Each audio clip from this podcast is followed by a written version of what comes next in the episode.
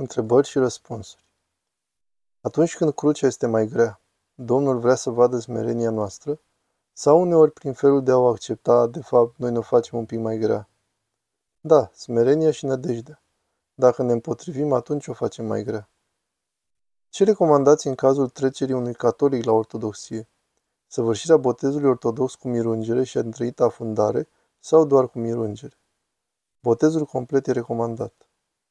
Când preotul spune ale tale dintr-o ale tale, puteți să explicați un pic? Toate sunt ale lui Dumnezeu și deci jertfa noastră îi oferim dintr-o ale sale.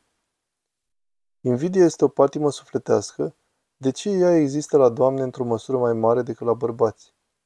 Da, e specific femeii pentru că ea are nevoie de siguranță și să fie regină în regatul siguranței sale.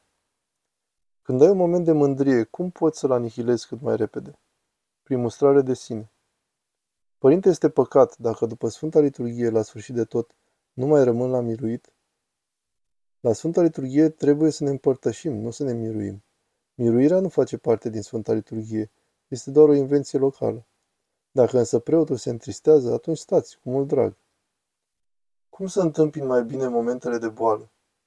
Să nu uităm că boala ne apropie de Dumnezeu atunci când o suportăm cu mulțumire și cu concentrare pe cele duhovnicești. Ce menire are femeia?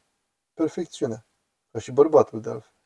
Cum putem avea discernământ să nu intrăm în depresie ca mame când trăim cu oameni toxici?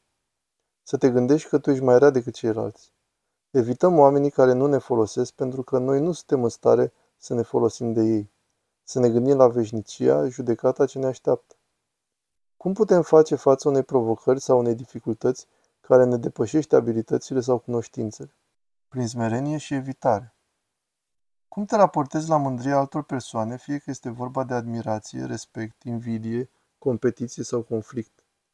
Să nu judeci că sunt mândri, pentru că dacă îi judeci astfel, tu ești. Domnul a zis, cu judecata cu care judecați, cu aceea veți fi judecați. Poți să-i mulțumești unei persoane care te-a ispitit fără să pari fals? Cu smerenie. Dacă putem să spunem că așa merităm și că Domnul a îngăduit.